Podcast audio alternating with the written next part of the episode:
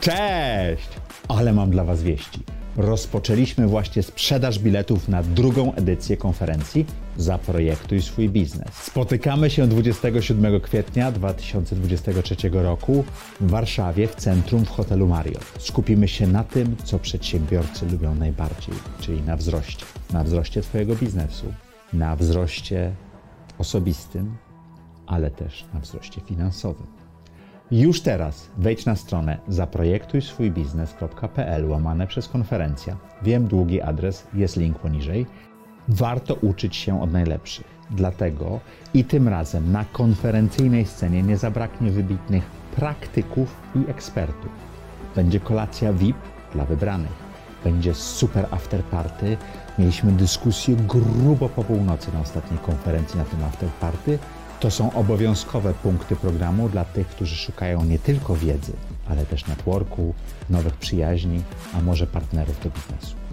Opis wydarzenia, listę prelegentów, agendę, możliwość kupienia biletów znajdziesz na zaprojektujswójbiznes.pl łamane przez konferencję. Patrząc na to, jak sprzedały się bilety na ostatnią konferencję, prawdopodobnie rozejdą się jak ciepłe bułeczki. Zapraszam Cię już dziś, wejdź na tą stronę i kup Twój bilet. Do zobaczenia już w kwietniu i zaprojektujmy wspólnie Twój biznesowy wzrost.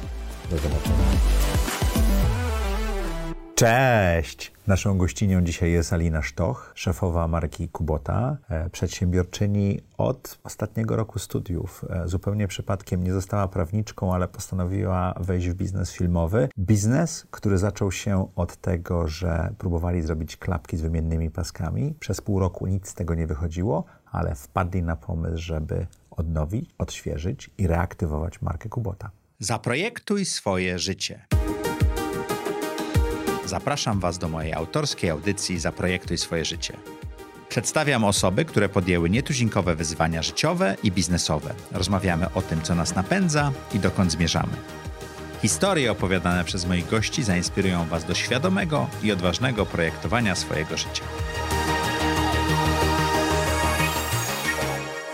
Witajcie w kolejnym odcinku audycji Zaprojektuj swoje życie. Jak co tydzień, w czwartek o czwartej, zapraszamy dla Was interesujących gości, szukamy tego, co ich napędza i szukamy zakrętów życiowych w ich życiu, żeby zobaczyć, jak z nich wyszli. Jeżeli jesteście tutaj pierwszy raz, koniecznie dajcie nam lajka, zostawcie komentarz. Sztuczna inteligencja to lubi, a ona daje nam zasięgi. Jeśli nie byliście jeszcze na zaprojektujswójbiznes.pl, to zapraszam Was bardzo serdecznie. Już 27 kwietnia ruszamy z konferencją Zaprojektuj swój biznesowy wzrost, gdzie będziemy mówili do przedsiębiorców, jak budować firmy, które rosną. Warto tam być, warto ponetworkować, warto spotkać speakerów. Zapraszam Cię bardzo serdecznie. A dzisiejszym gościem jest Alina Sztoch. Witam Cię serdecznie.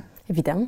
Słynna marka, która właśnie weszła na giełdę. Nagrywamy to w tygodniu premiery giełdowej. Tak. Kubota. Będzie o czym gadać? Jak najbardziej. Okej. Okay. Powiedz mi takie klasyczne pytanie dla każdego gościa i gościni tej audycji. Jak wyglądało do tej pory projektowanie Twojego życia?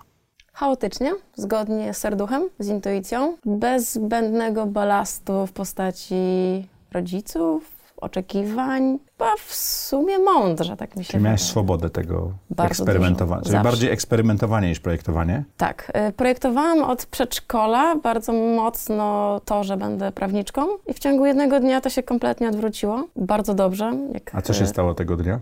Spotkanie z przyjaciółmi rodzinowe. Okay. Rozmowa o scenariuszu filmowym. Wydawało mi się kapitalnym. Wtedy za zadałam pytanie, to czemu by go nie zrealizować? Czemu, czemu by nie wyprodukować tego filmu? Znajomy, który opowiedział mi historię ten scenariusz, mm -hmm. mój obecny wspólnik w dwóch spółkach, e, powiedział, no ale nie od tak jest się producentem. Ja się spytałam w sumie, czemu nie? Studiuję prawo, za założymy firmę i spróbujemy. I spróbowaliśmy. Mam, mamy tę firmę do tej pory. Wyprodukowaliśmy mm -hmm. faktycznie jeden film fabularny. To była firma, która zajmowała się też rozwijaniem nowych technologii w świecie filmu. Zrobiliśmy wiele super fajnych rzeczy, ale z racji Kuboty, która przyćmiła wszystkie biznesy chyba naszych wspólników i wspólniczek łącznie z moim, e, musieliśmy trochę przeprojektować tamten model biznesowy. To wszystko bardziej poszło w stronę rentalu, w bardziej e, w stronę mniejszych form e, audiowizualnych. Czyli macie studio, które w pewnym sensie jest do, do wynajęcia? E, mamy e, sprzęt filmowy, mhm. Mm, mamy też studio do nagrań, ale no, to, to gdzieś samo już chodzi. Mm, mhm. A to był twój pierwszy biznes? Tak, to był mój pierwszy biznes. Osiem lat temu decyzja, może już nawet dziewięć, nie pamiętam, na studiach w każdym razie na ostatnim mhm. roku stwierdziłam, że nie idę na aplikację, e, że zakładam biznes, że nie bez przyczyny zawsze czytałam Forbesa. I... o tym Forbesie to gdzieś wyczytałem, że od 16 roku życia miałaś tak. subskrypcję, tak? Tak, tak, tak. tak. Ja, ja wtedy nic nie rozumiałam chyba z tego, co czytałam, ale mi się to bardzo podobało. A co ci się podobało? Bo to tak wcześnie, żeby wejść w taki magazyn jak Forbes. Że ludzie walczą o swoje plany, to, to było bardzo inspirujące w zasadzie. Większość tam tych historii była nieoczywista. Ktoś nie miał o czymś pojęcia, spróbował, udało się. E, mhm. Bardzo często, nie zawsze za pierwszym razem, ale to, to, to, dla mnie było bardzo inspirujące, że się da, że, że można. Mhm. E, i, I że się trochę nie trzeba przejmować tym, że się na początku nie wie. To nie jest nic złego, że się nie wie. I wszystkie moje biznesy zaczynały się od nie wiem nic, a kończyły się na fajnych rzeczach w sumie i nawet nie kończyły, trwają nadal, tak? E, więc tak bez kompleksów próbowałam, mam to chyba trochę po tacie, no i bardzo mi to pomagało w życiu. Bez kompleksów, ale bez strachu? Czy ten strach też tam był? Ze strachem. Ze strach, ale takim pozytywnym, motywującym, czy takim... E... Różnie. To okay. też y, zaczynałam dosyć jako młoda osoba. Mhm. E, myślę, że ten strach jest y, dosyć naturalny i, i, nie uważałam, że to była przeszkoda. No po prostu bardziej mnie chyba jeszcze motywował i mm, może byłam dzięki temu bardziej skuteczna, bardziej też ostrożna. Ciężko powiedzieć, no ale na pewno strach był. E, wydaje mi się, że ciężko, żeby nie był, tak, tak, tak szczerze mówiąc. Wielu z naszych słuchaczy i słuchaczek myśli o pierwszym biznesie swoim i tak się zastanawia czasami przystępując z nogi na nogę.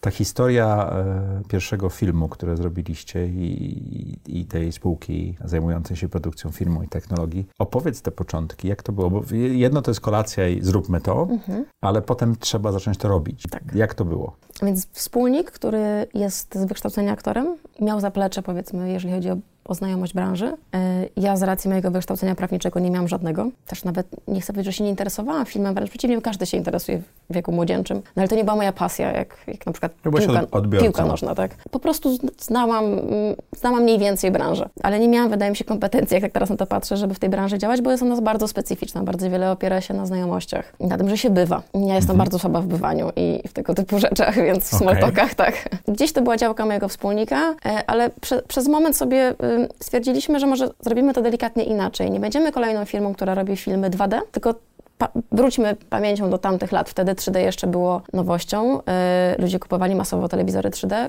bardzo brakowało kontentu. Wydawało się, że to tak, zawładnie rynkiem. Tak, dokładnie. Mm, stwierdziliśmy, że a może pójdziemy w stronę y, badań, mm, prac badawczo-rozwojowych i udało się. Jakby namówiliśmy mm, uczelnię wyższą z Łodzi do, do tego, żeby z nami y, w to weszła. To zrobiliśmy projekt, y, dostaliśmy na niego grant, zrealizowaliśmy, stworzyliśmy super, jakby zdobyliśmy know-how, stworzyliśmy super i software, hardware do, do robienia filmów 3D, unikalny, jeżeli chodzi o, o, o świat. No i zrobiliśmy pierwszy na świecie film 3D 4K w takiej mhm. jakości. Wtedy było olbrzymim wyzwaniem. Ja wiem, że teraz to, to nie robi wrażenia 4K, ale te wiele lat temu plus yy, 4K plus 3D, gdzie obraz jest nagrywany z dwóch kamer multiplikowanie tego materiału filmowego to generowało mnóstwo problemów, z którymi musieliśmy sobie Komputery poradzić. Komputery się pociło, pociły obrabiając Ojej, to. Tak, tak, tak, tak. I do tego też trzeba było mieć naprawdę bardzo mocny sprzęt, ale udało się zrobić ten film. To jest, to jest wielkie osiągnięcie, więc yy, nie, nie, nie, każdy może powiedzieć, że zrobił film fabularny. Też w bardzo wtedy nowoczesnej technologii. To, to, to na pewno jest duże osiągnięcie. Udało się to zrobić. Yy, udało się tym zarobić pieniądze. Ten biznes filmowy sobie toczył się. Mm, mhm. Walczyliśmy o pozycję w branży, walczyliśmy o, kolejne projekty, y, wynajmowaliśmy sprzęt przy okazji i tak dalej, i tak. Do momentu, jak... gdy to właśnie wspólnik z, z mojej pierwszej firmy poznał mnie z inną osobą, z Piotrem Kwiatkowskim i wtedy pojawił się pomysł Kuboty. To ja zaparkuję jeszcze na chwilę Kubotę, Dobrze. Bo, bo to będzie taki temat, myślę, który będzie dużą częścią tej audycji, ale ja chcę jeszcze po, podrążyć. Jak się współpracuje z instytucją naukową, ze szkołą wyższą? W Polsce ostatnio czytałem takie badania, mhm. że na przykład w Wielkiej Brytanii jest bardzo dużo spin-offów, e, gdzie Oxford, Cambridge i wszystkie inne uniwersytety tworzą firmy i są ich udziałowcami. W Polsce nie ma jeszcze tej kultury, wtedy już w ogóle. Granty oczywiście pomagają, bo wszyscy y, chętnie za te pieniądze coś tam zrobią, ale to jest, to jest chyba inny świat, nie? To jest bardzo inny świat i bardzo wymagający świat, więc y, ja jako osoba w bardzo młodym wieku... Mm, ile miałeś lat, jak zakładałeś firmę? Ile, ile masz lat, jak się kończy studia? 25? Mhm. 26? Nagle musiałam być tak naprawdę mediatorem, negocjatorem między zupełnie e, nierozumiejącymi siebie środowiskami, między biznesem a nauką. Biznesem, sztuką, a nauką jeszcze. Oj, to jest bardzo ważne. Tak, Tak. więc y, sztuka i biznes to już jest dużo, nauka do tego to jest bardzo dużo. Mhm. I ja bardzo podziwiam firmy mm, R&D, które sobie świetnie radzą na rynku i osiągają sukcesy. Nie jest ich wiele. Nie jest ich wiele, tak. Naprawdę skomercjalizować, y, stworzyć technologię, ją skomercjalizować, to jest olbrzymia sprawa, nawet jak ma się duże doświadczenie. Trzeba mieć też trochę szczęścia, trzeba mieć super pomysł, y, no i świetnych ludzi, którzy, którzy pomogą to zrobić. Nie chcę mówić, że, że świat nauki czy, czy, czy, sztuki jest kapryśny, Mm, świat biznesu również, jakby No, to, ka- mają różne kaprysy. mają nie? różne kaprysy, tak, ale to, to też było niesamowite łączyć te, te dwa światy, patrzeć jak one koegzystują na planie filmowym, gdy jest jakaś romantyczna powiedzmy scena w filmie, a y, rzesza naukowców, powiedzmy trochę wyzuta z emocji, tylko patrzy na swoją technologię, nie rozumiejąc, że tam ktoś próbuje Pokazać emocje, po- tak? pokazać emocje i, y, i były jakieś takie delikatne, nie chcę powiedzieć spiny, no to bardziej mm, no, śmieszne sytuacje, które się teraz, no, właśnie, no, teraz nas bawią, ale tak, to, to, to, to, to, było niesamowite, gdy, gdy właśnie cała... Czego nauczył cię ten, ten, ten, ta przygoda, ten biznes, te, te kilka lat, które robiliście i firmy, firmę, Mhm. e, no tak w biegu, prosto ze studiów, nie?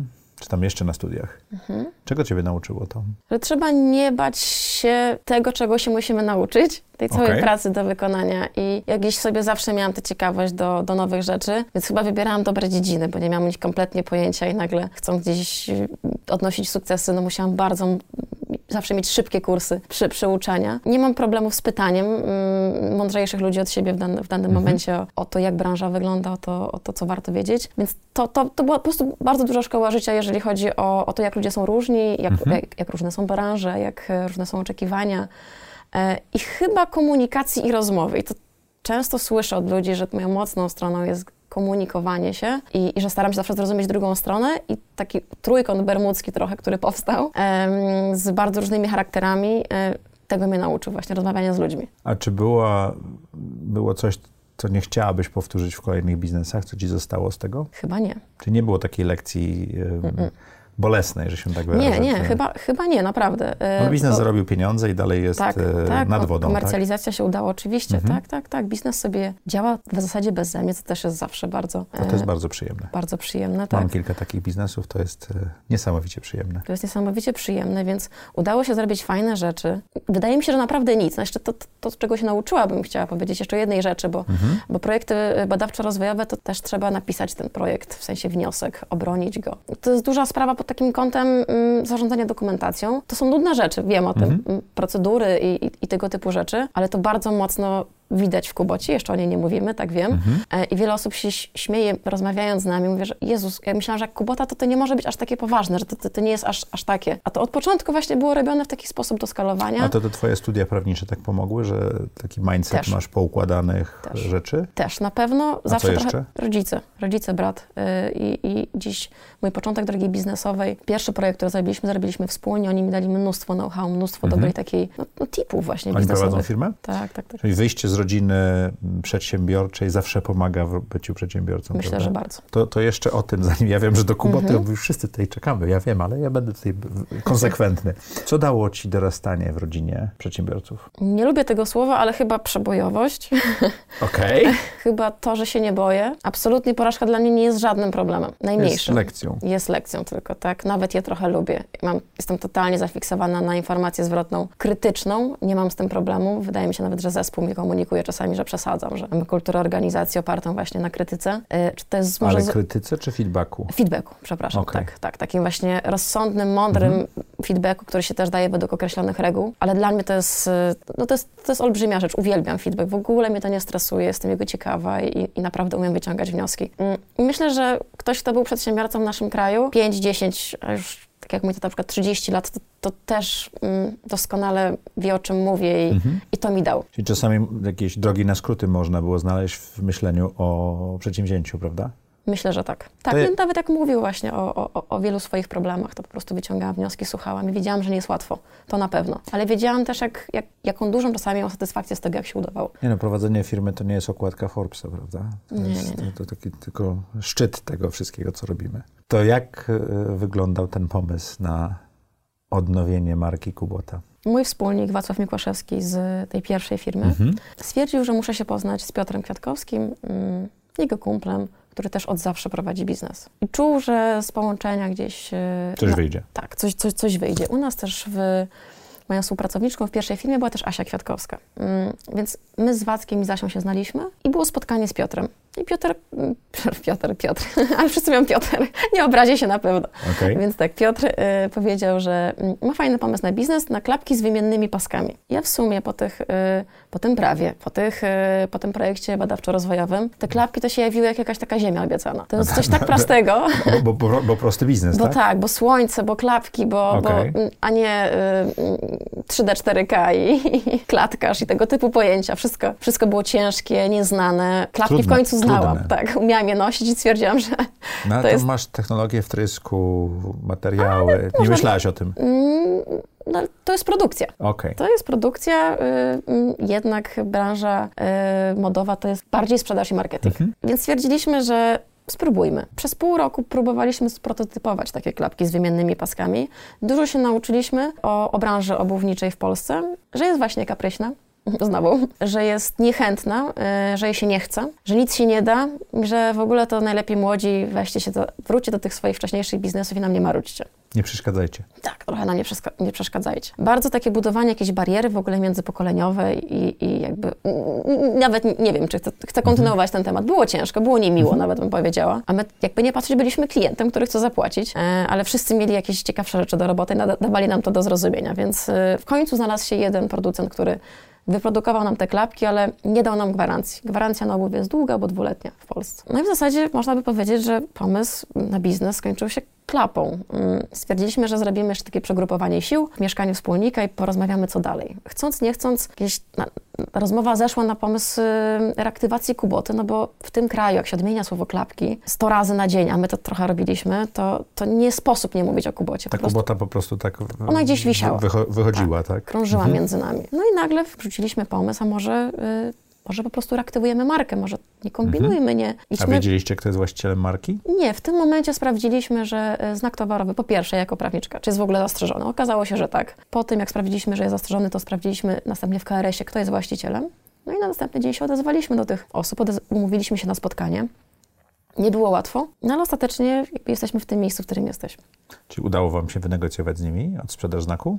Od sprzedaż nie. E, Na Okej. początku da, dali nam licencję na lat 10, co wtedy Mhm. wydawało nam się wielkim sukcesem. Po roku ten, już inaczej na to patrzyliśmy, ale udało się. Też, też nie było tak, że od razu się udało.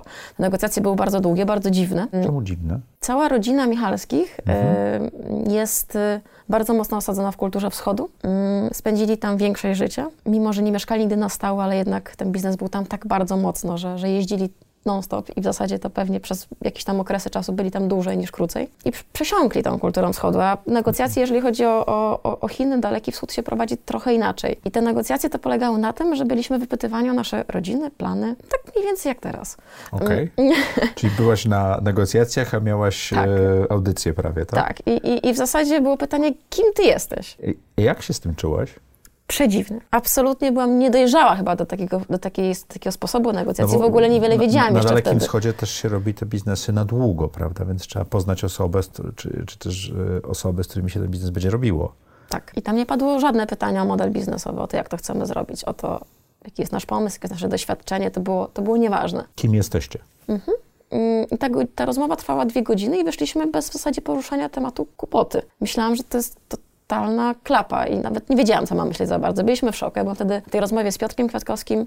On też nie wiedział, co, co, co myśleć. Nawet pamiętam, że bardziej on przejął wtedy inicjatywę, bo ja jestem osobą zawsze dążącą do osiągnięcia celu gdzieś tak mm, no, do brzegu. A do tam brzegu. trzeba było masować, tak? A tam trzeba było robić te wszystkie smoltoki, w których jestem bardzo słaba.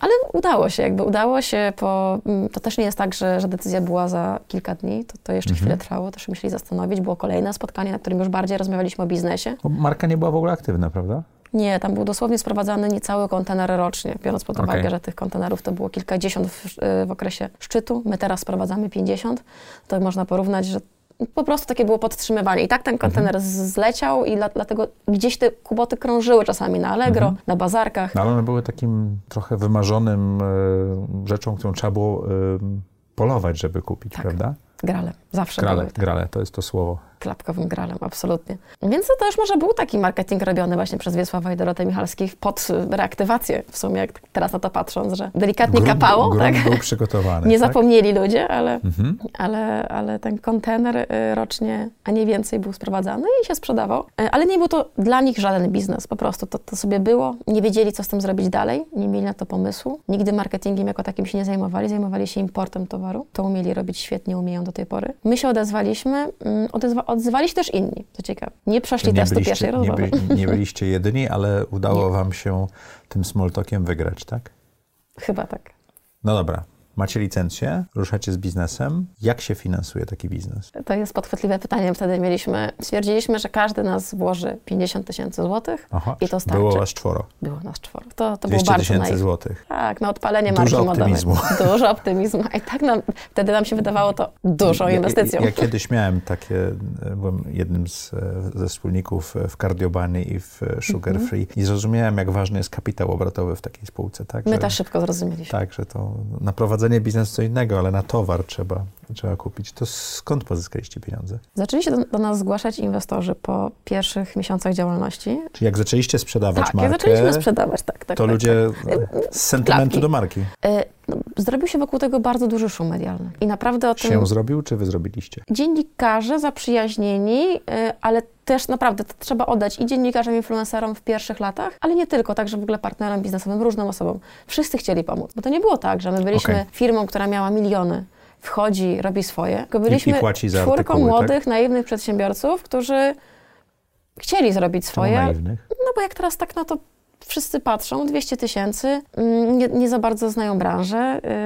y, to, to jest jakaś forma naiwności. Nie, ja, Czyli to, że nie nie uważam, wiedzie- że to jest pejoratywne. Czyli to, że To- nie wiedzieliście, wam pomogło trochę. Absolutnie, tak. Ja Okej. nie wiem, czy ja bym z tą wiedzą chciała się teraz wrócić do tego i, i, i, i tak ciężko pracować, zdobywać tyle nowej wiedzy i też być znowu w branży, która jest tak bardzo wymagająca pod kątem zdobywania cały czas kształcenia się. To też pamiętam, mnie przeraziło w pewnym momencie w prawie, że całe życie trzeba, trze, trzeba się uczyć i trochę jeżeli chodzi o fi- firmę, która no, bazuje na marketingu, na e-commerce, no mamy to samo, tak? Ym, więc to była, można powiedzieć, odważna decyzja, nie naiwna i tego się możemy trzymać. W każdym razie, co się zaczęło, co się zaczęło dziać?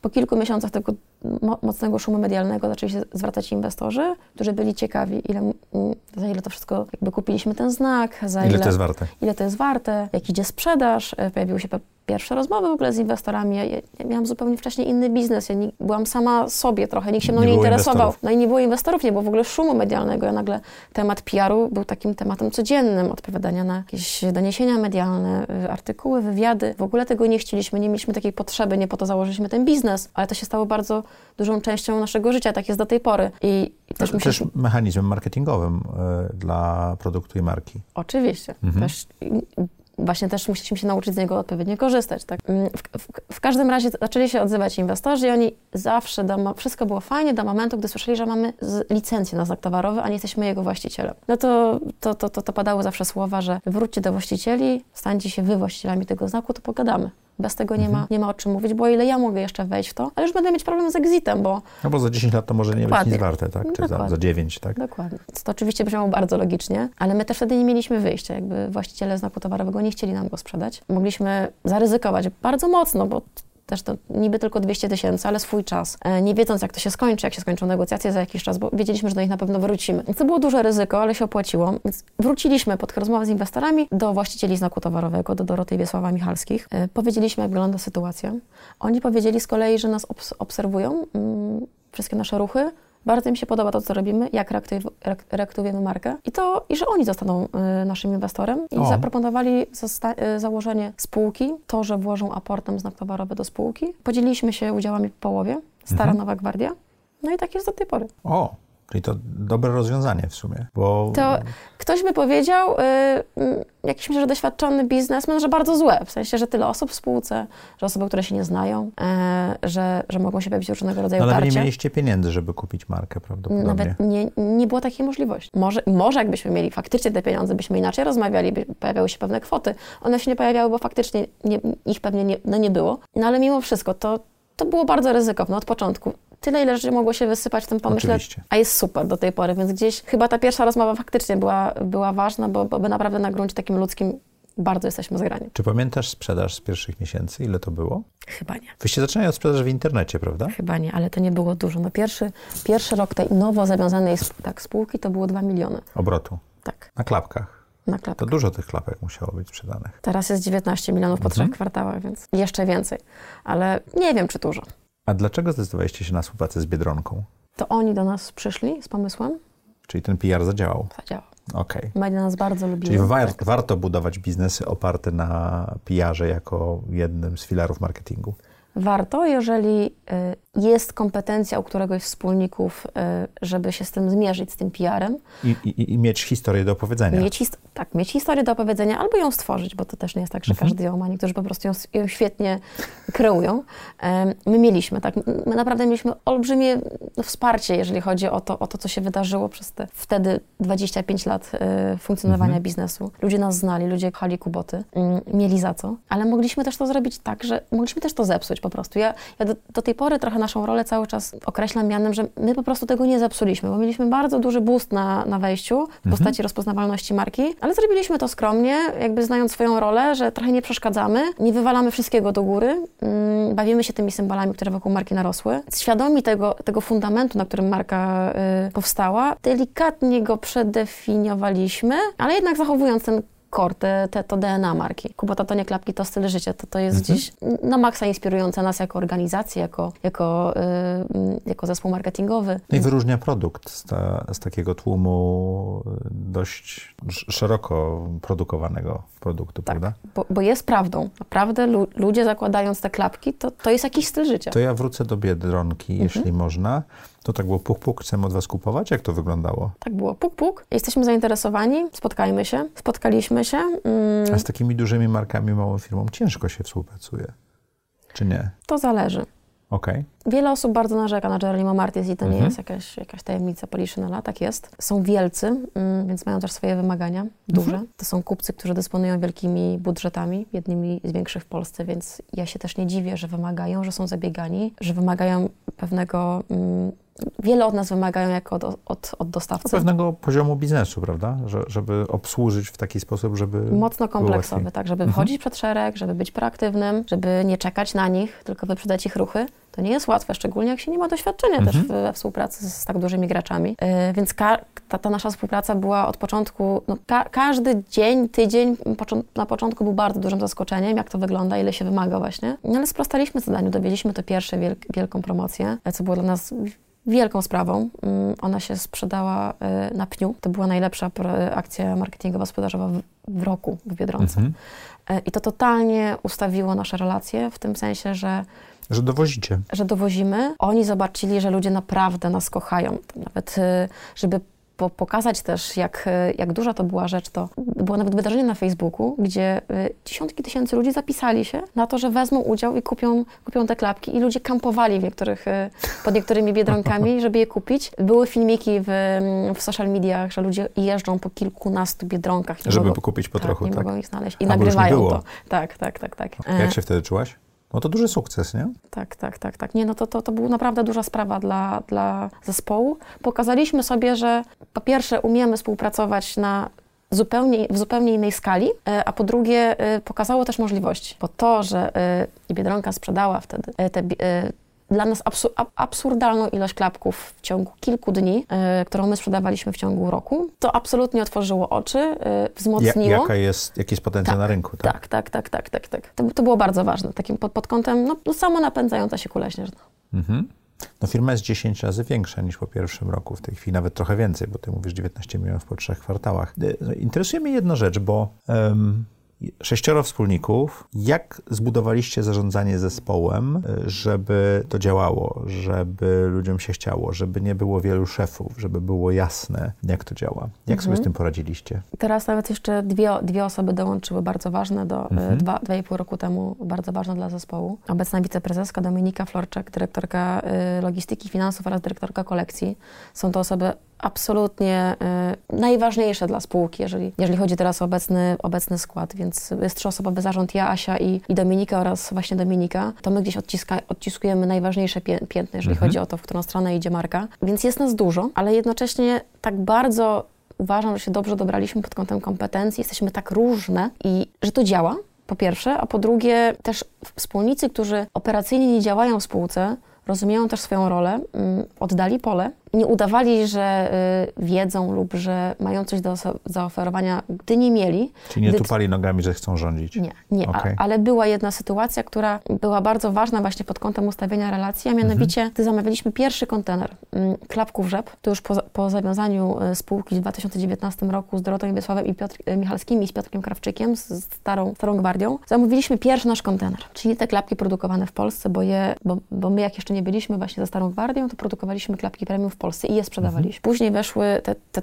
do, do, do, oferty tamte klapki rzep kultowe, piankowe, wszystkim znane. My chcieliśmy zamówić zupełnie inny zestaw kolorystyczny, inne zamówienie chcieliśmy złożyć. Byliśmy pewni tamtych kolorów, że to jest nowa Kubota, Kubota to kolor i, i trzeba się tym bawić, e, trzeba nadążać za klientem, za nowymi trendami. A Wiesław zmienił zamówienie. Nie mówiąc nikomu. Nie mówiąc nikomu.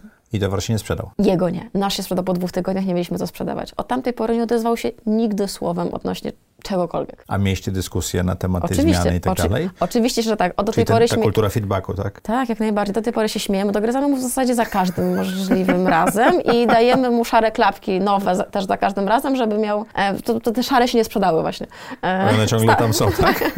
nie, już pewnie chyba nie. Już, już, już, już pewnie nie, ale e, tak, no tutaj jesteśmy... Ale to jest dobrze, bo jeżeli ma się kulturę organizacji, która jest oparta właśnie trochę na feedbacku, trochę na heheszkach, to można taką porażkę przekuć y, w zmianę organizacyjną, zmianę kulturową, prawda? Oczywiście. No tylko musi, muszą dwie strony chcieć się zmieniać. No u nas jest to bardzo mocne i, i, bardzo mocno podkreślane. No nie ma opcji, że, że, że bylibyśmy w stanie ze sobą no właśnie koegzystować w tyle osób, y, no nie mając takiego podejścia, więc jest bardzo duża doza zaufania. E, po tamtej sytuacji y, na, naprawdę no, Dorota i Wiesław Michalski i Piotr Krawczyk no nigdy nie wtrącili się na wprowadzanie biznesu. E, radzili, pomagali, jeżeli chodzi o import e, z Chin, bo tutaj mają olbrzymią wiedzę. Dali nam kontakt do ich głównego dostawcy, który jest teraz naszym dostawcą dostawcą i u którego mamy świetne warunki finansowe, to byłoby niemożliwe bez nich. No bo oni mają inne produkty tam. No, ale nawet po prostu bez znajomości, bez doświadczenia właśnie z, z Chińczykami prowadzi się tak biznes, że trzeba się trochę poznać. Mhm. To nie jest tak, że idzie, jedzie się na targi, ludzie tak myślą, że się pojedzie na targi, znajdzie się dostawcę i ten dostawca jest pełen zaufania do ciebie, daje ci najlepsze warunki finansowe. To mhm. kompletnie tak nie wygląda. A na pewno nie w kontaktach z, z właśnie z, z, państwami Dalekiego Wschodu. Więc to, co zrobili Dorota Wiesław Michalski i Piotr Krawczyk przez te lat 30, jeżeli chodzi o relacje, to to jest w ogóle... To jest też jakiś fundament, na którym firma może się to, rozwijać. Tak to, jest, tak? tak, to jest bezcenne. Chciałem zapytać jedną rzecz, bo macie firmę zarządzaną przez trzy kobiety, co w Polsce jest rzadkością. Jest ewenementem prawie, jest że... Tak, to jest lepsze słowo. Jest ewenementem. Jak to zrobić, żeby e, właśnie było więcej dziewczyn w mhm. zarządach, albo wręcz doprowadzać do tego... Oczywiście można zrobić swoją firmę, to pomaga, ale też dobranie sobie wspólników i, i, i członków zarządu w taki sposób, żeby to mhm. zadziałało. Czy jest jakiś magiczny przepis, czy to po prostu tak wyszło? Chyba tak wyszło. To nie było planowane, to nie było robione na siłę, że mhm. fajnie by było, jakby, była, jakby były dziewczyny w zarządzie prostu gdzieś te kompetencje nasz, nas tak idealnie uzupełniały, że no tak, tak, tak chyba wyszło właśnie. No ja, ja osoba bardziej y, komunikatywna, otwarta, y, myśląca strategicznie, zawsze wychodząca do ogółu, y, mająca wsparcie y, bardzo analitycznego, matematycznego umysłu Dominiki, y, która zarządza finansami, logistyką, plus y, Asia, która odpowiada za technologię, za sprzedaż i tu świetnie się czuje w tym świecie IT. Iwonka, dyrektorka, doświadczona dyrektorka kolekcji, pracowała wcześniej w Reserve, mająca świetne kompetencje artystyczne, estetyczne i tak wszystko idealnie. One są bardzo różne. Bardzo różne. To jak się komunikujecie? Co spowodowało, że dobrze wam się ze sobą pracuje? Dobór, bo dobór wspólników i zarządu to jest jedna z trudniejszych rzeczy, którą przedsiębiorcy Wydaje mi się, robią. że najtrudniejsza. Mhm. To i finansowanie plus, plus... Do finansowania zaraz dojdziemy, ja tam mhm. wiosłuję powoli w tym kierunku. Mhm. Wydaje mi się, że mam szczęście do ludzi. Szczęście, szczęście jest jakimś eufemizmem, tak. Szczęście to jest skill czy tak. Myślę, że skill. Trochę zawsze go miałam. To mm. odczarujmy go trochę. Na czym polega ten twój skill dobierania sobie ludzi? Myślę, że na tym, że absolutnie nie boję się porażki. Bardzo otwarcie mówię o swoich porażkach. Aha. To otwiera ludzi. Jestem liderką, która zawsze pierwsza przyzna się do błędu i, i zrobi to na forum. Nie mam z tym najmniejszego problemu. Oczekuję tego też od innych. Czyli ludzie I nie boją się popełniać błędów dzięki temu. Wydaje mi się, że w moim otoczeniu się nie boją popełniać mhm. błędów, bo ja pierwsza daję przykład, że, że można je popełnić. One są oczekiwane.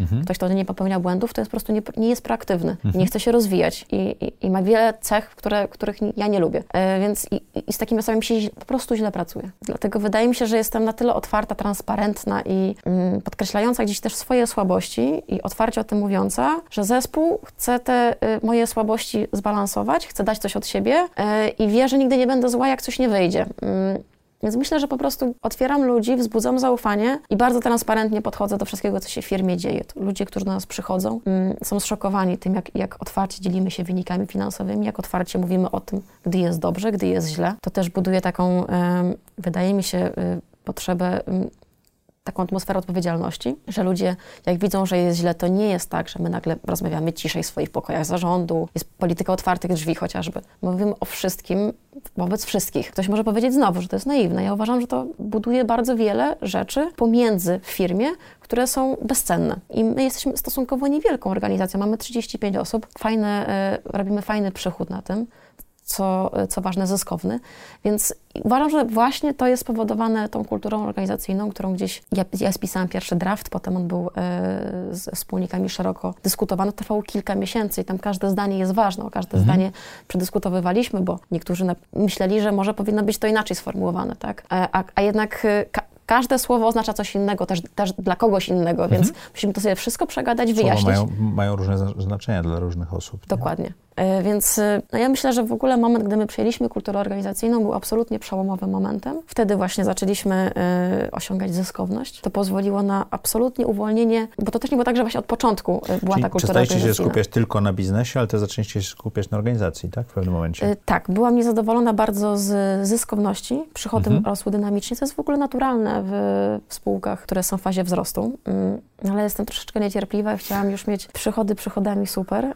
Zysk by się przydał zysk by się przydał, tak? E, właśnie nie, nie, nie tak mnie tata uczył robić biznesu mhm. i nigdy on tak nie robił, że pompowanie sztuczne przychodów, a, a zysku z tego nie ma. Nie podobało mi się to. Zastanawiałam się, gdzie leży problem. Mm, zreorganizowaliśmy kilka, kilka rzeczy też osobowo, proceduralnie. To nie było fajne, to było bardzo ciężkie miesiące jakby mhm. takiego cały czas szukania, gdzie, co robimy nie tak. I kultura organizacyjna, to był moment, gdy właśnie ja przez kilka miesięcy tworzyłam ten pierwszy draft, czytałam mnóstwo książek i, mój, i nocami znajdowałam czas po operacyjnej yy, bieżątce, żeby spisywać tę kulturę. E, I uważam, że to był moment absolutnie przełomowy dla firmy. Ja też nie jestem zwolenniczką osób, które lubią dyskutować, czy strategia zjada właśnie kulturę organizacyjną na śniadanie, czy kultura jest ważniejsza niż strategia. Wszystko jest ważne, tak? Trochę wszystko. Trzeba mieć też dobry moment na to w firmie. Dla nas była bardzo ważna kultura organizacyjna. Ile trwał ten proces od momentu, kiedy zdałaś sobie sprawę, że trzeba zrobić zmianę, do momentu, kiedy już poczułaś, że ta kultura działa? Kilka miesięcy. Kilka miesięcy. Tak, e, a, i ta kultura jest czymś, co żyje, co się to, zmienia. No, to co... normalne. Tak. Ja, ja, uwielbiam tą definicję kultury organizacyjnej, the way we do things, czyli sposób, w jaki mm. robimy rzeczy.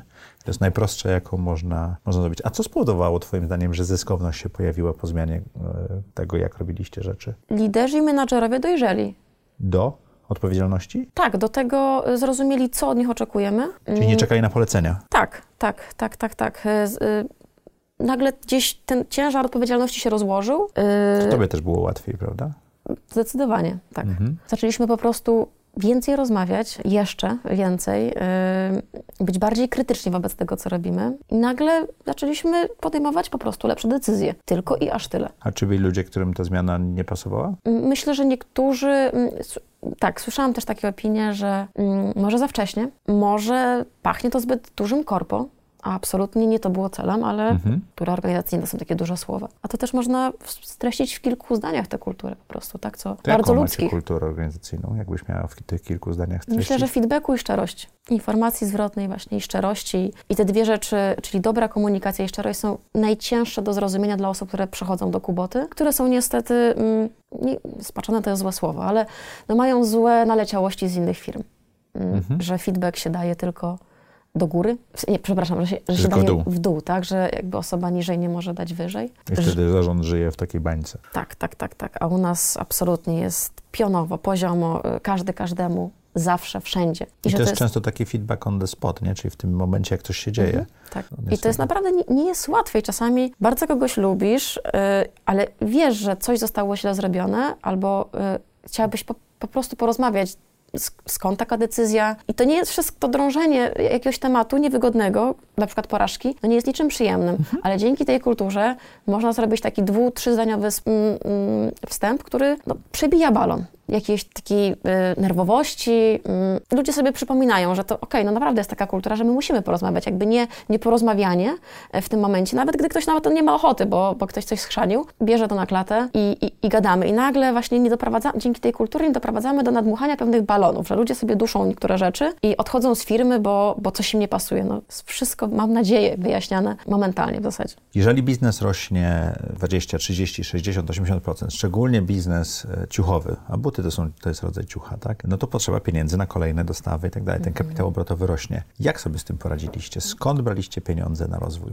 i wzrost? Z różnych źródeł. No, też inwestorami początkowymi byli, tak jak powiedziałam, Dorosła Wiesław, Dorota i Wiesław Michalski oraz Piotr Krawczyk. Tutaj też wrzucili kapitał pozwalający na zamówienie mhm. pierwszych kontenerów, ale biznes tak szybko rósł, że to że nie, wystarczyło. Że tych pieniędzy nie wystarczało, prawda? Tak, nie wystarczało. I też dostaliśmy tutaj szczerą zwrotkę właśnie od, od mm, wspólników. Tak, od wspólników, że Alina, szukamy gdzie indziej. Okay. Dalej, więcej nie zaryzykuję, po prostu też mam swój biznes. Tam też jest mhm. potrzebny kapitał obrotowy, bo jest bardzo podobny do um, biznesu naszego, więc rozumiesz mnie. I to też jest tak, że są pewne okresy w roku. Kiedy potrzeba więcej pieniędzy. Kiedy potrzeba więcej, tak. Um, bo klapki się chyba słabo sprzedają w grudniu. Nie. O, to nie? absolutnie nie. To pogadamy najlepszy kwartał. Równie to, dobry jak drugi. To pogadamy o tym za chwilę, ale y, o kapitałach chciałem porozmawiać. Mhm. W pewnym momencie zdecydowaliście się na, na crowdfunding udziałowy, prawda? Jako tak. formę rozwoju. Skąd taki pomysł? Y, stwierdziliśmy, że Kubota to społeczność, bardzo mocna, bardzo mhm. oddana. My nawet nie mamy fanów, a fanatyków, którzy sobie tatuują e, kubotę. Nie tylko stare logo, ale też już nowe. Okay. E, którzy biorą śluby w kubotach, którzy rodzą w kubotach, którzy wchodzą na szczyty. W kubotach? w kubotach, tak. Nie pochwalamy.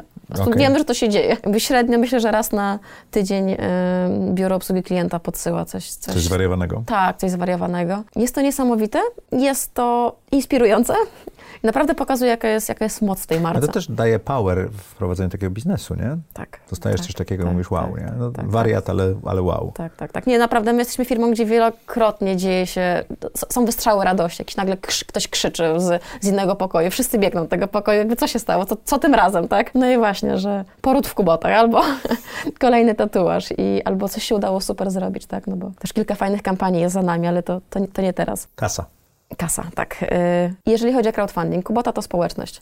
Stwierdziliśmy, że etos giełdy doskonale współgra z mm, etosem, który wyznaje Kubota, czyli mhm. Y, etosem, gdzie społeczność jest ważna. To jest trochę marka społecznościowa, więc takie inwestowanie właśnie oparte na mniejszych inwestorach uznaliśmy, że to jest coś dla nas, bo nie stracimy decyzyjności, nie wejdzie nam tutaj e, inwestor, który zacznie rozstawiać po kątach cały biznes i mówić to, to i to. I już byliśmy na tyle mocni i pewni tego, co robimy, że chcieliśmy nadal robić to po swojemu, nie chcieliśmy sprzedawać też większościowego pakietu. I stwierdziliśmy, że spróbujemy na giełdzie, że to jest też oddanie marki, którą reaktywowaliśmy, na powrót fanom. Ktoś, kto będzie chciał ale być Ale giełda była po crowdfundingu, prawda? Tak, tak, tak, mhm. oczywiście, mhm. ale Czyli wchodziliśmy... crowdfunding był takim krokiem jakby przygotowawczym. Tak. Y my sobie bardzo cenimy uczciwość wspólnikami, mhm. ludzką uczciwość i wiedzieliśmy, że nie robimy crowdfundingu tylko po to, żeby... Żeby wziąć pieniądze. Wziąć pieniądze i żeby nikt z tym nic nie mógł potem zrobić, tylko chcieliśmy, żeby ci ludzie mogli potem w wygodny sposób te akcje sprzedać, bo oczywiście akcje z crowdfundingu też można sprzedać, no ale... Ale jest trudno. Jest trudno. Jest to niewygodne, jest to no, no po prostu jest trudno, tak? Więc tak. To, że e, w tym tygodniu, w poniedziałek, w tym tygodniu, w którym nagrywamy, mhm. E, weszliście na New Connect, było takim naturalnym następnym krokiem, tak? Żeby ludzie mogli dokupować, ale też i odsprzedawać te udziały, prawda? Tak. Był to krok w stronę, e, był to ukłon w stronę inwestorów. Zadeklarowaliśmy się, że wejdziemy na giełdę w tym roku.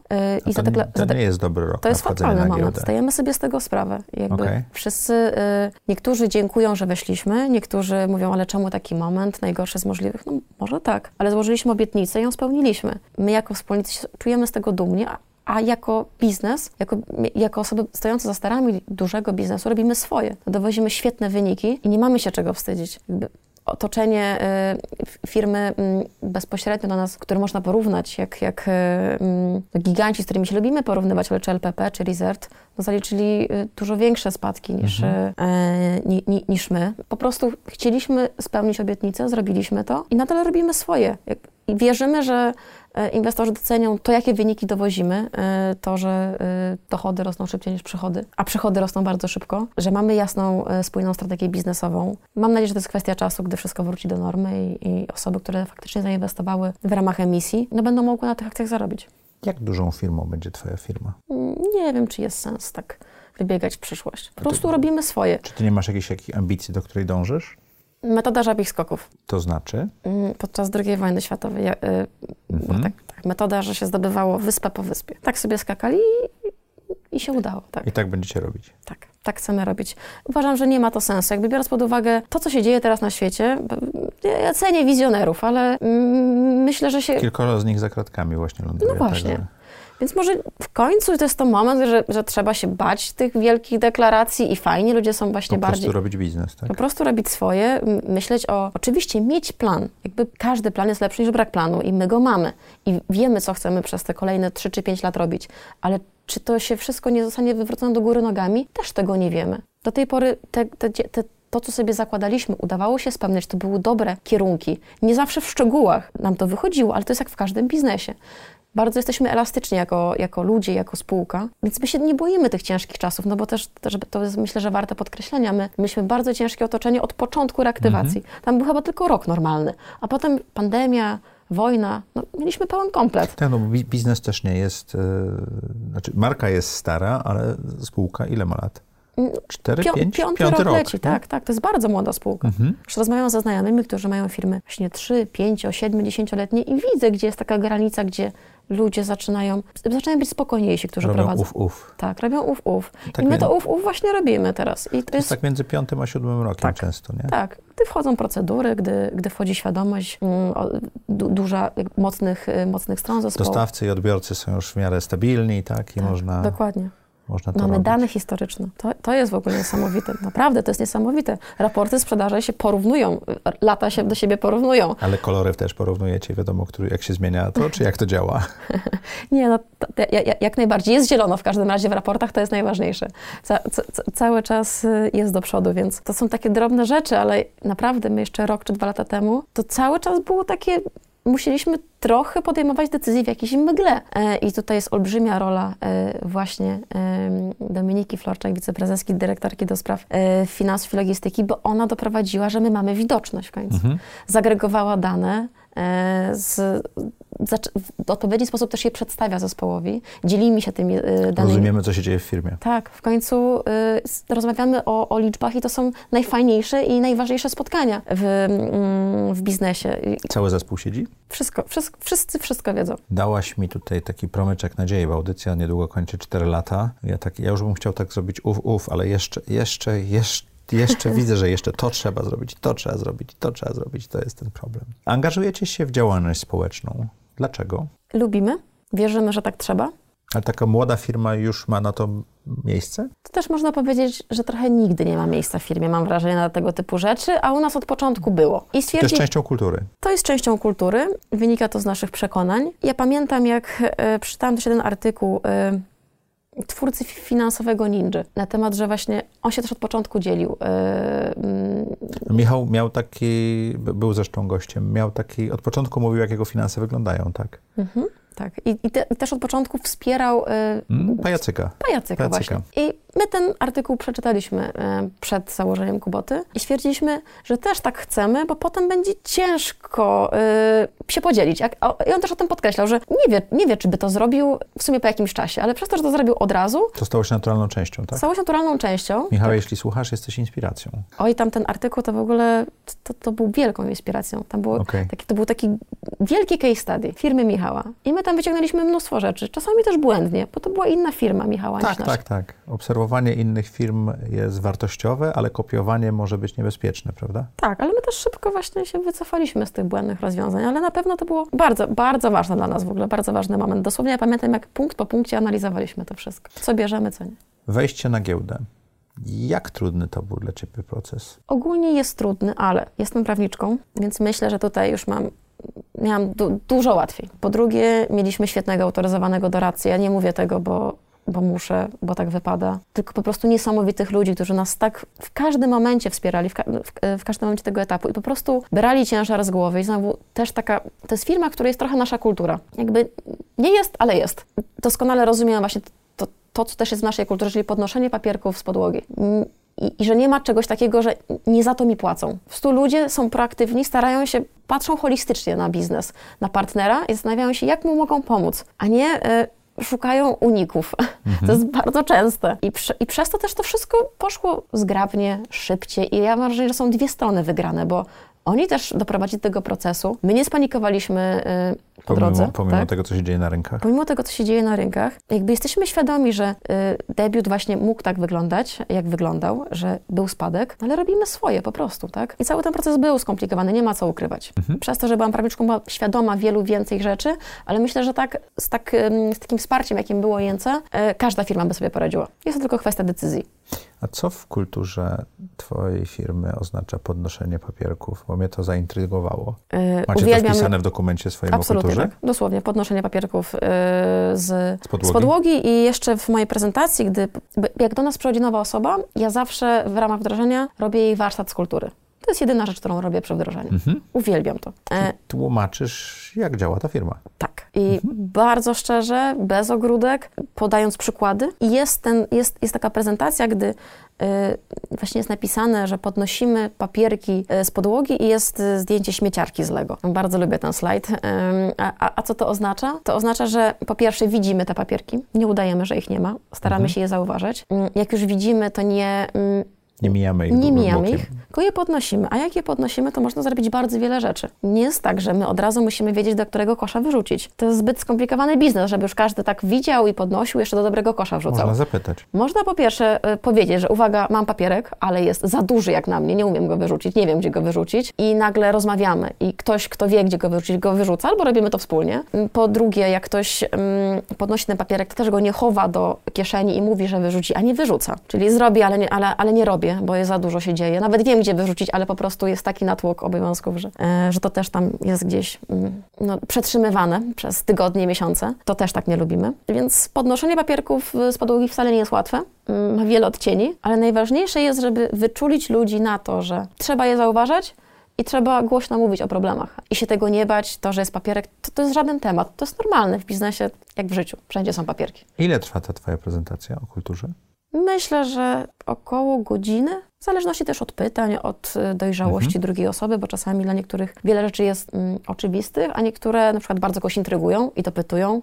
No bo chcą zrozumieć. Tak, chcą zrozumieć, więc to, to też zależy. To my poprosimy, jeżeli dzielicie się tą kulturą, może byśmy to puścili w naszych kanałach i pokazali, jak to jest. Super. Jest prezentacja dostępna na, w zakładce rekrutacja u nas w poszczególnych ogłoszeniach, ale jak najbardziej podeślę. Alina, nadchodzi taki moment w audycji, że zadajemy gościom bardzo podobne pytania. Nawet mamy taki hashtag trudne pytania. Mhm. Jesteś gotowa? Pewnie. Widziałaś parę odcinków, więc chyba wiesz, co cię czeka. Czy możesz opisać najlepszą decyzję, którą podjęłaś w życiu? To pierwsza, gdy uświadomiłam sobie, że prawo nie jest dla mnie i że będę kroczyć ścieżką przedsiębiorczyni. Czyli ten wieczór, kiedy o filmach zaczęliście rozmawiać? Tak. To była bardzo wyboista droga, jest do tej pory, ale nie żałuję nawet przez sekundę. To nie była moja branża, mimo że długo się okłamywałam, że jest. To po pierwsze. Po drugie, myślę, że współpraca z moją żoną w firmie. Mhm. Też się bardzo tej decyzji bałyśmy, bo nie wiedziałyśmy, jak ona nas zmieni, jak zmieni związek. Jak zmieni firmę. Jak zmieni firmę, oczywiście, ale jest super i dla firmy, i dla nas. Spędzamy mhm. sobą więcej czasu. Mamy kolejną rzecz, która nas łączy. A nie jest tak, że czasami stres z firmy przenosi się do domu? Wypracowałyśmy sobie pewne zachowania, które okay. pozwalają nam teraz właśnie żyć i nie rozmawiać o, o, o, pracy po pracy. Nie było to łatwe. To bywa bardzo trudne. Do tego się dojrzewa. Ale już współpracujemy ze sobą ponad y, dwa i pół roku i, i naprawdę jest super. I bo, to działa. Tak, to działa, bo ciężko mi sobie wyobrazić bardziej odpowiedzialną osobę i, i zaufaną właśnie też. Mhm. się zajmuje finansami. Jest tak zaufana też osoba na tym stanowisku bardzo ważnym. Świetnie uzupełniająca moje, y, moje gorsze, y, gorsze cechy. Y, mhm. No jest totalne uzupełnienie nie tylko ze mną, ale też z pozostałymi wspólnikami, wspólniczkami, więc... Ale to uzgadniałaś ze wspólnikami, prawda? No oczywiście, pewnie, że tak. Nie, tak, jak, najbardziej. W ogóle to było dosyć przypadkowo. Myślę, że bardzo krótka historia. Dominika wtedy była mm, audytorką, wcześniej była audytorką w, w korporacji, rzuciła pracę i stwierdziliśmy, że kurczę, jak była audytorką, yy, no to rozumiemy finanse. audytowała wielkie firmy, naprawdę wielkie. Może do nas przyjdzie na kilkudniowy audyt. No i tak została. Nie, nie, nie puściliśmy już jej. Co daje ci najwięcej energii czy satysfakcji w życiu? Uśmiech żony, mhm. gra w piłkę nożną, mhm. chyba te dwie rzeczy. I podróżowanie. To jest też coś, co strasznie kocham. A jak dużo grasz w piłkę nożną? Już teraz bardzo mało, bo się cała popsułam. Okej. Okay. Przez piłkę? Pewnie. Okej. Okay. Znam to uczucie ja przez hulajnogę, także nie, nie, nie polecam popsucia się. Rekompensuję sobie to oglądaniem piłki nożnej. Nie jest aż tak fajnie, ale mam nadzieję, że jeszcze wrócę tak zupełnie amatorsko. Jak wygląda twój typowy dzień? Bardzo różnie. Nie mhm. wiem, czy mam nawet typowe dni. A o której wstajesz? Bardzo różnie. Aha, czyli nie masz typowych dni. To nie jest tak, że robisz sobie jakąś rutynę, dzięki której ci jest łatwiej. Raczej nie. E, na tyle się też dużo dzieje, na tyle mam mm, łącze różnych stanowisk, że trochę to, co jest potrzebne w firmie, firmie, no, to daje w tym dniu. I czasami są takie tygodnie strategiczne, wtedy uwielbiam się zamykać w domu, odłączać się od firmy, nie rozpraszać. Jest u nas za fajnie w firmie. Każdy chce pogadać, yy, każdy chce się pochwalić, yy, poradzić wolę wtedy się zamknąć w zaciszu i, i być odludkiem, czego tak naprawdę nie lubię, ale to, to dobrze w, jakby współgra z tym, co, co muszę zrobić, czyli z napisaniem mhm. strategii albo jej z, zmianie. Ale są też takie momenty, że właśnie jestem potrzebna w firmie, gdzie muszę dać energię, muszę dać impuls, mm, albo po prostu, no, też ludzie cieszą się, że jestem, bo, bo mnie lubią, bo, bo, bo chcą porozmawiać, tak? To... Czyli bez rutyny absolutnie bez rutyny, tak mi się wydaje. Czasami ją próbuję wdrożyć, ale jest to trochę na siłę i ja nie wiem, czy jestem bardziej efektywna okay. wtedy. Czy jest coś, co mogłabyś przestać teraz robić, co poprawiłoby twoje samopoczucie albo spowodowało twój rozwój? Wydaje mi się, że w tym momencie, w którym jestem, mm, na przestrzeni ostatnich miesięcy, mnóstwo rzeczy zostało zdjętych z mojej głowy i to jest niesamowite. I to, to jest właśnie jeden... To przez to, jak organizacja się zmieniła? Tak, tak. Mhm. I to mhm. są te najpiękniejsze chyba momenty w prowadzeniu własnego biznesu. Gdy ludzie naprawdę podnoszą te papierki za ciebie, mhm. widzą je, to, to, to, to jest, to jest niezwy, nie, niezwykła sprawa, bo to jest też trochę co, zaczynałem też podobnie myśleć, ale nie, nie do końca, bo to też nie chodzi o to, żeby nagle wszyscy myśleli tym samym kluczem. Ale w tych najważniejszych y, aspektach myślenia o biznesie i, i myśleniu procesami i, y, i tym, co powinno się usprawnić, co powinno działać, jest już taka zgoda u nas. Więc zwracamy uwagę na, y, na, te, na te same rzeczy, które, y, które nie działają, więc jak wiem, że jak ja tego nie zrobię, to ktoś mhm. zrobi. To, to, to jest y, niesamowite. A co jeszcze byłoby dla mnie taką y, olbrzymim odciążeniem? Wydaje mi się, że już operacyjnie chciałabym robić mniej rzeczy w marketingu, lubię to robić. To może to jest ta, ta pięta Achillesowa, że przez to, że to lubisz, to ciężko. Nie, ale to, to też bez przesady, że lubię. Chyba bardziej lubię myśleć niż robić. A, okej. Okay. E, jednak, więc... A w marketingu więcej się, tyle samo się myśli, co się robi często. Chyba więcej się jednak robi, tak mi się wydaje. Okay. Bo taka burza mózgów to jest, tak, bo ludzie bardzo myślą o marketingu właśnie, że to są tylko te burza mózgów, że to są te wystrzały. Mhm. Ym, A tam jest bardzo dużo... A tam jest mnóstwo procesu i mnóstwo powtarzalności, mnóstwo matematyki w ogóle. Ma mhm. Marketing to jest naprawdę matematyka i ludzie bardzo, y, bardzo wiele osób tego nie rozumie i, i się krzywdzi tym czasami zostawaniem właśnie marketerami. Więc y, jeżeli ktoś, już bym zupełnie nie musiała robić nic marketingu operacyjnie, myślę, że to by było z korzyścią dla firmy i chyba też dla mnie. Jaką masz supermoc? Rozmawianie z ludźmi. Rozwiniesz? Myślę, że rozmawianie slash inspirowanie, mhm. przekonywanie ich do wspólnego celu i chyba chyba tyle. Więc to okay. rozmawianie naprawdę oznacza bardzo wiele w różnych sytuacjach i, to, to... i w kontekście y, wyjścia i opowiedzenia całemu zespołowi o celach strategicznych i w kontekście rozmowy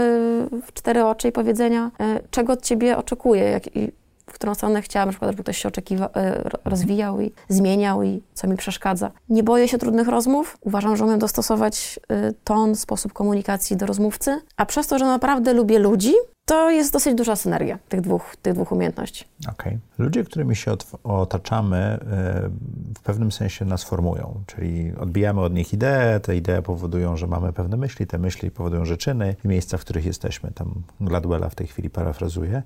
Jak budujesz swoje wewnętrzne kręgi? Albo jak zbudowałeś swoje takie Power Five czy Power Six, te, te najważniejsze osoby wokół ciebie? Mhm. Y, zawsze miałam przy sobie wiele bliskich osób, mhm. prawdziwie bliski. Do tej pory mm, moimi najlepszymi przyjaciółmi są osoby, które poznałam w przedszkolu, co jest o, uważam niespotykane. Tak. To rzadkość. Tak, tak, tak. No, mam 34 lata, mhm. moich najlepszych przyjaciół znam 30 lat. E, jest to niesamowite mm, i równie mocnych przyjaciół, bez względu też, też na staż, bo to nie chodzi o to, żeby się nim targować, stażem, tak? targować, tak? Poznałam potem na etapie podstawówki, gimnazjum, liceum i studiów. I mhm. zupełnie są to inne kręgi znajomych, zupełnie inne osoby, zupełnie inne zainteresowania. Tak samo dla mnie ważne i tak i właśnie przez to, że zupełnie różne, to w różny sposób mnie rozwijający. Lubię chyba tę różnorodność. To jest gdzieś te, też moja właśnie siła, że chłonę ją bardzo mocno. Nie, ona mi nie przeszkadza, wręcz przeciwnie. A co chciałabyś robić za trzy lata? Trzy rzeczy, które chciałabyś robić za trzy lata to? Więcej podróżować, więcej myśleć strategicznie mhm. i rozwijać się w ogóle jako strateg, bo wiem, że tutaj jest jeszcze mnóstwo rzeczy, które mogłabym wykonać. Mhm. Myślę, że może wrócić do tej piłki nożnej amatorsko. Okay. Raz w tygodniu. Okay. Nie szalejmy. Brzmi nieźle. Książka która? Netflix. Mhm. Nie pamiętam nazwy, tytułu, ale to jest książka kultury organizacyjnej właśnie, mhm. która zmieniła chyba świat, bo jest to naj, najbardziej spójna kultura, która powstała. Tam było po drodze mnóstwo momentów, gdy to się mogło wysypać. Otwarcie też o tym y, mówi Hastings. I myślę, że jest inspiracją, tak jak dla mnie była, dla bardzo wielu organizacji. Oni też to podkreślają, że właśnie dostają takie y, maile y, i informacje zwrotną z rynku, że bardzo wiele firm, także tych małych jak nasza, spróbowały coś wziąć z tej kultury. nie, nie, nie całość, tylko Nie całość, to. bo to jest też trochę niemożliwe. Mhm. Firmy są różne. Jeden jest Netflix, e, ale był, był, była impulsem do zmian u nas i to jest coś niesamowitego, zrobić e, coś takiego zrobić, napisać fajną książkę, bo to też są dwie różne rzeczy, zrobić coś fajnego, napisać dobrą książkę. Ona jest też ciekawie napisana, bo Bardzo. tam profesorka z INSEAD-u e, pisze co drugi rozdział i Hastings pisze co drugi rozdział, więc on tak. tam rozwija skrzydła, a potem jest to trochę osadzane na, na gruncie firmy, nie? Tak. Dobrze jest. Dobrze się to czytało. A Alino, co chciałabyś, żeby słuchacze i... E... A mogę jeszcze dodać jakąś książkę? Bo jestem bardzo książkowa i, i czuję, się, czuję, że to jest niepełna wypowiedź. Dajesz. E, strasznie ważny jest dla mnie osobiście, ale w firmie też, też. Gombrowicz. Mm, Gombrowicz jest ważny w firmie? Gombrowicz to jest w ogóle Kubota. No Gombrowicz tak. chodziłby w Kubotach, jestem o tym przekonana. Okej, okay, to już I w zasadzie rozumiem. cały koncept, koncept marketingowy, y, to co chcieliśmy zrobić, to jest mhm. Gombrowicz. To jest zderzanie niskiego z wysokim, to jest firma oparta na kontraście w bardzo wielu płaszczyznach, także organizacyjnych, a marketingowych szczególnie. My się tego kontrastu nie boimy, on jest oczekiwany. On Wy go używacie, prawda? No stop. Mhm. Y, I najlepsze pomysły marketingowe, najfajniejsze kampanie właśnie były oparte na kontraście. Ja nienawidzę wystąpień publicznych, ale myślę, że jak się kiedyś odważę na jakąś fajną konferencję, to opowiem właśnie o roli kontrastu w budowaniu firmy. Myślę, że Gombrowicz by się nie spodziewał, ale mogłabym go cytować czasami, jakby czemu to w kulturze organizacyjnej właśnie jest, czemu tak zrobiliśmy i, i tak dalej, i tak dalej. Więc bar, bar, bardzo to jest dla nas mocna postać. Któraś z pozycji Gombrowicza? Bardziej dla mnie najważniejsze były dzienniki.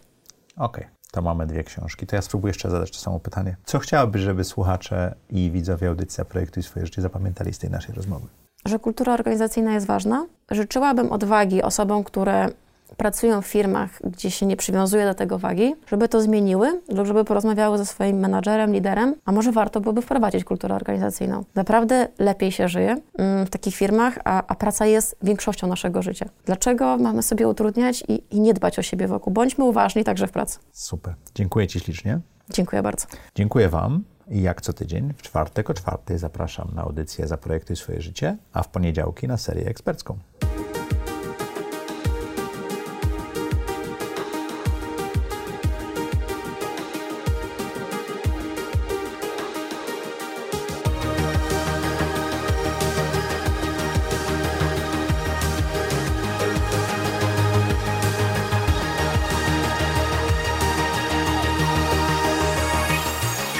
Zaprojektuj swoje życie.